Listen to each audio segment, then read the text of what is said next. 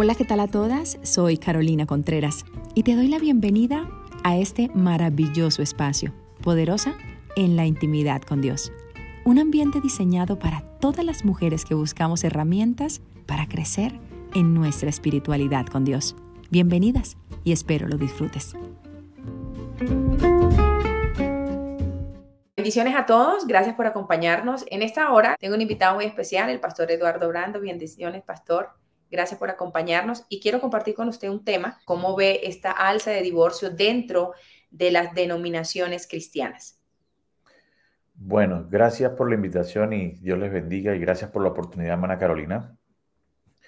Pues sí, digamos, hay, una, hay un pequeño porcentaje, no podemos decir que es muy alto, pero sí hay un pequeño porcentaje que las estadísticas están diciendo que pues, los divorcios a nivel de, de iglesia, en lo que es el mover del cristianismo, han venido en, en, ascenso. Y básicamente no es un problema de la palabra de Dios. Creo que parte directamente eh, de lo que el hombre y la mujer pues persiguen hoy día.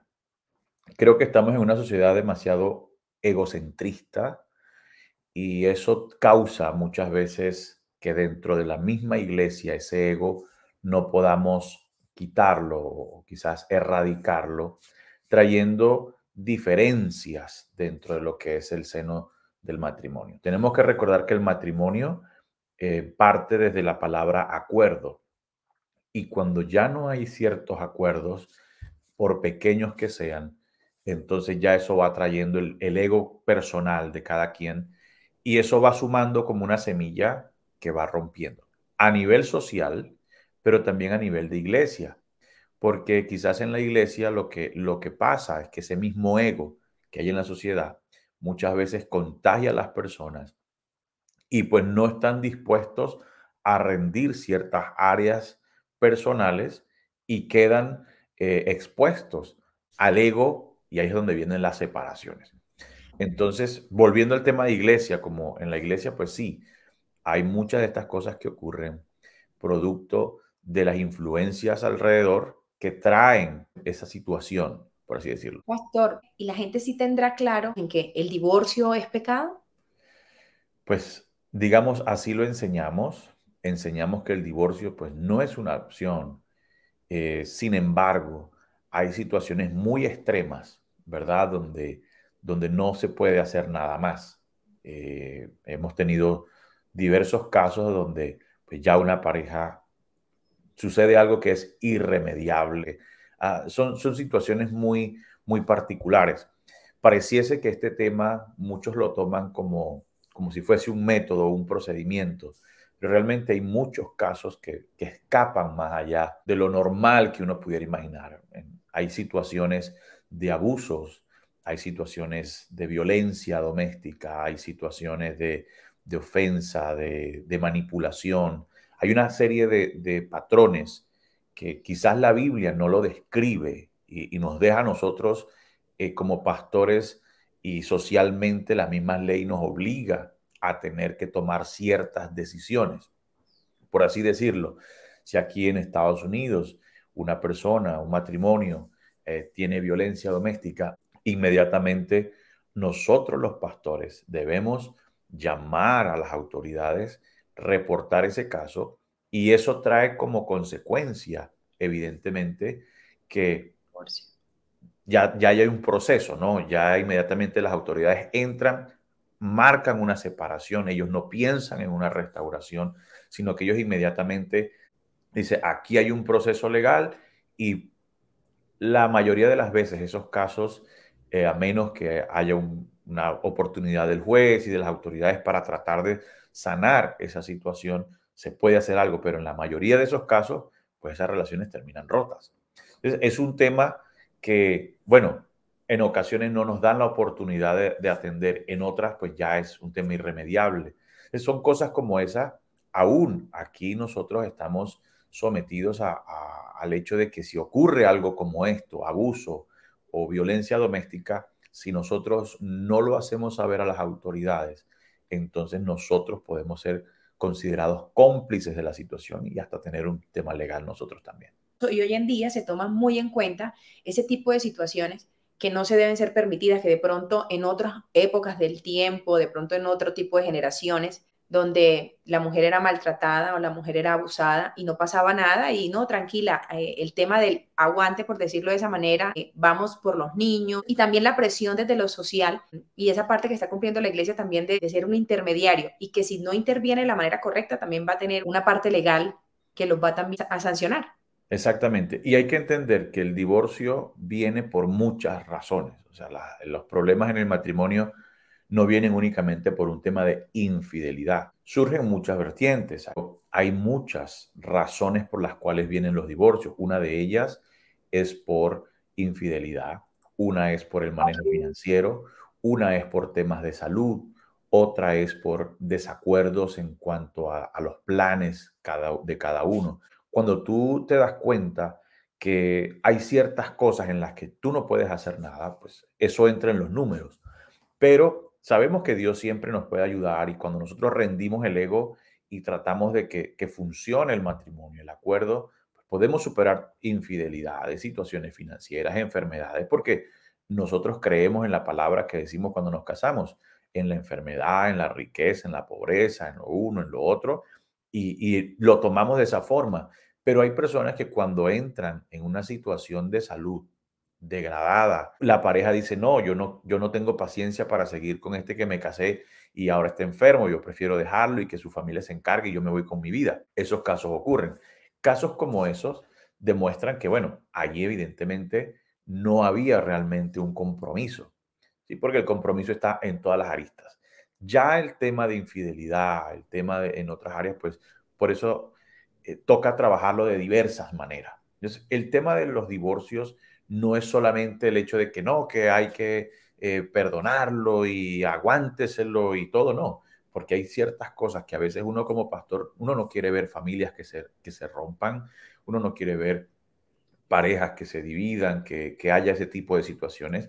Nosotros no queremos que eso ocurra, pero a veces también estamos forzados por ciertas directrices legales y, pues también cuando tú ves que llega una, una dama a tu oficina con un ojo morado, ¿verdad? Y, que viene eh, mal, pues a ver, que, no es fácil decirle, no, bueno, aguántate otros más, porque, y la Biblia, la Biblia tiene argumentos para decir, para tomar acciones en ese, en ese nivel. En 1 Corintios 7 habla específicamente el apóstol Pablo sobre los problemas en el matrimonio y las recomendaciones que él corresponde hacer. Entonces, no es un tema que tengamos carta abierta para divorcio, aunque Jesús por allá declaró algo, pero no voy a entrar ahí porque no, nos metemos en un debate demasiado complejo.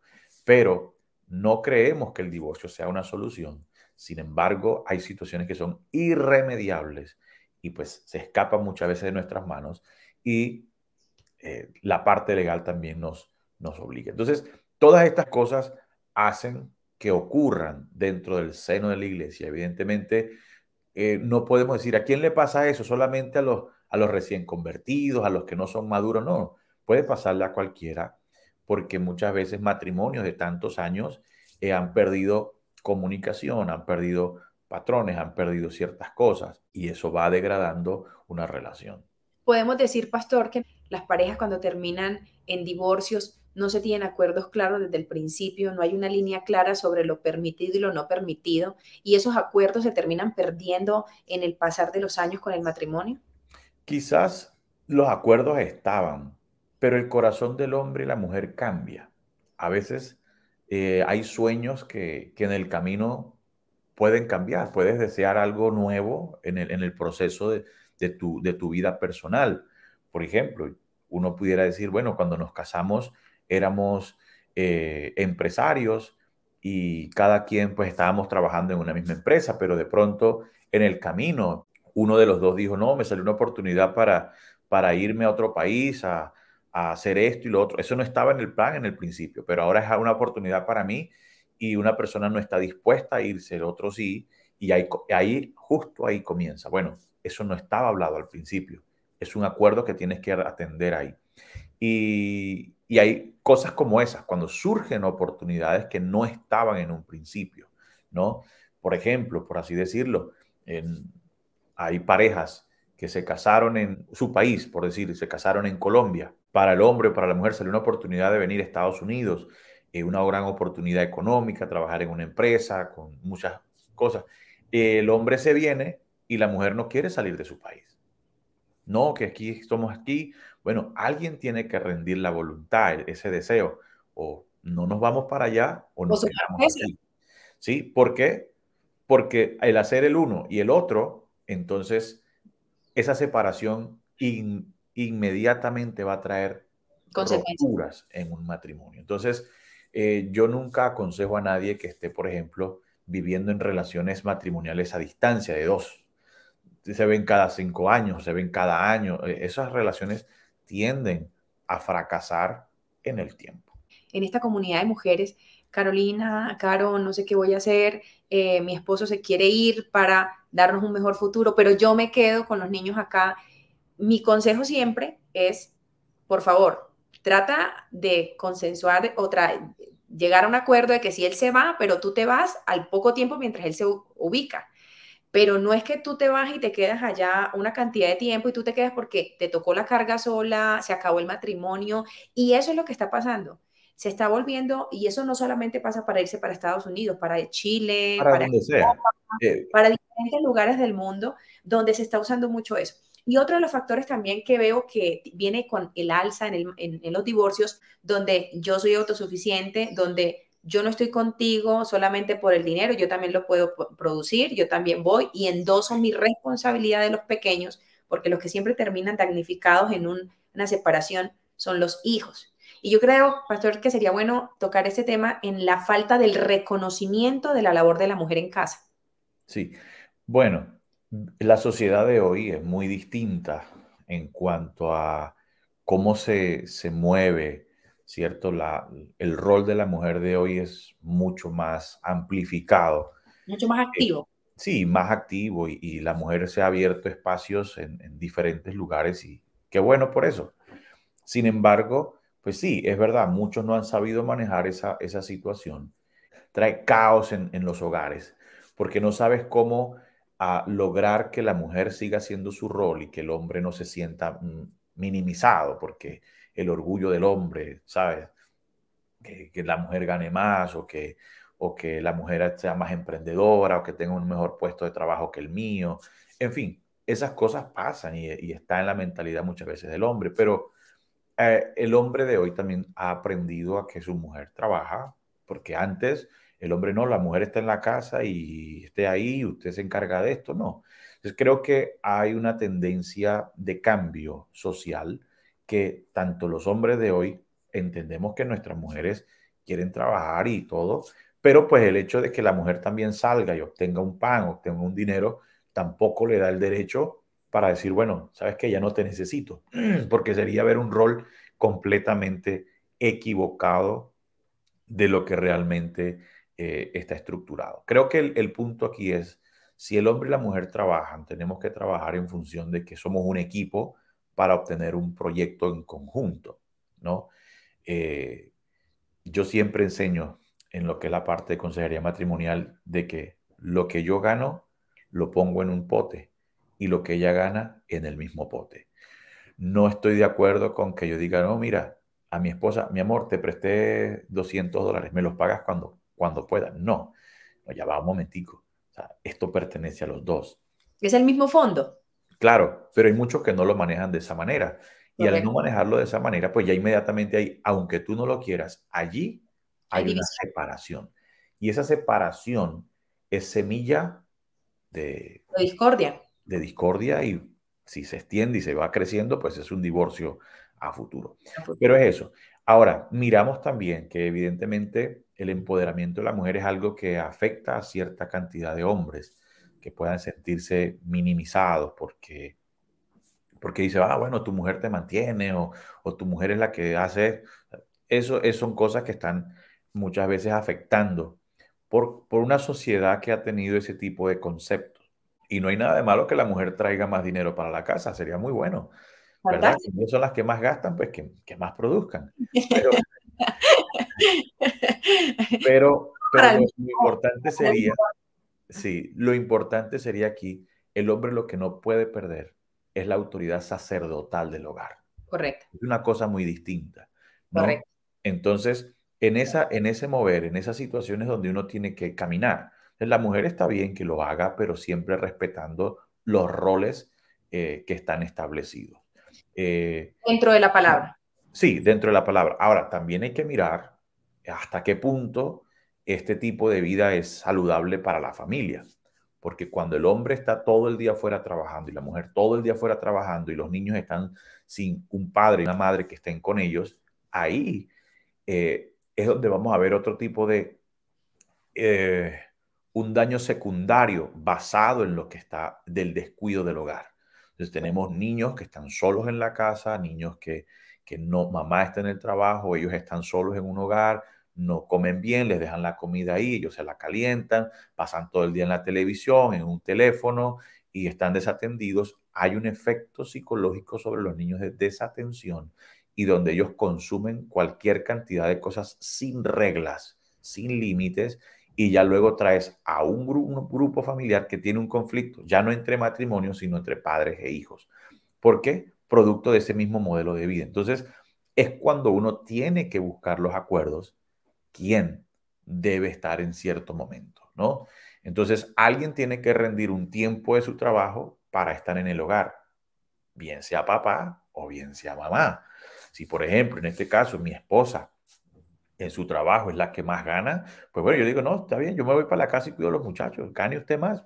Bueno, muchos dirían, ah, tu mujer te mantiene y todo, pero ya va, es un tema de acuerdo entre nosotros. No se trata de lo que la gente diga afuera, es el acuerdo que en el hogar, entre familias, nosotros podemos establecer por el bien de la familia. La familia, porque igual el que se queda en la casa no es, que, no es sinónimo que no esté haciendo nada. No, claro que no. Educación, porque en, la, casa, hay bastante trabajo. Hay bastante trabajo. Y eso lo sabe un hombre que tiene tres hijos, que también está en la casa y, permite que conocer ese, cómo se mueve ese rol de la mujer dentro de la casa que no para. Una mujer no para. Y que no nos, Sí, y que no nos tiene que avergonzar.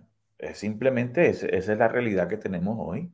Eh, pero bueno, eh, son, son realidades. Ahora, todo esto, evidentemente, hay un contexto muy, muy, muy amplio de lo que nos hemos ido a hablar de esto, pero todo esto suma siempre para que esos pequeños inconvenientes que ocurren en el hogar, esas pequeñas cosas que no nos damos cuenta, van sumando y van haciendo acrecentar una distancia dentro del proyecto común que hay entre un esposo y una esposa.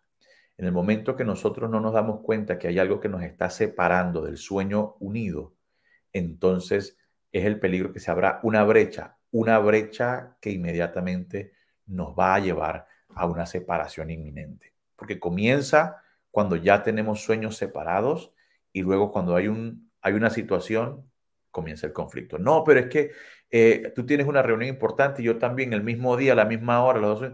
Bueno, comienzan. Siempre va a haber esos momentos donde alguien tiene que rendir su ego, alguien tiene que rendir su sueño, su deseo, por el bien del otro y por el bien del matrimonio.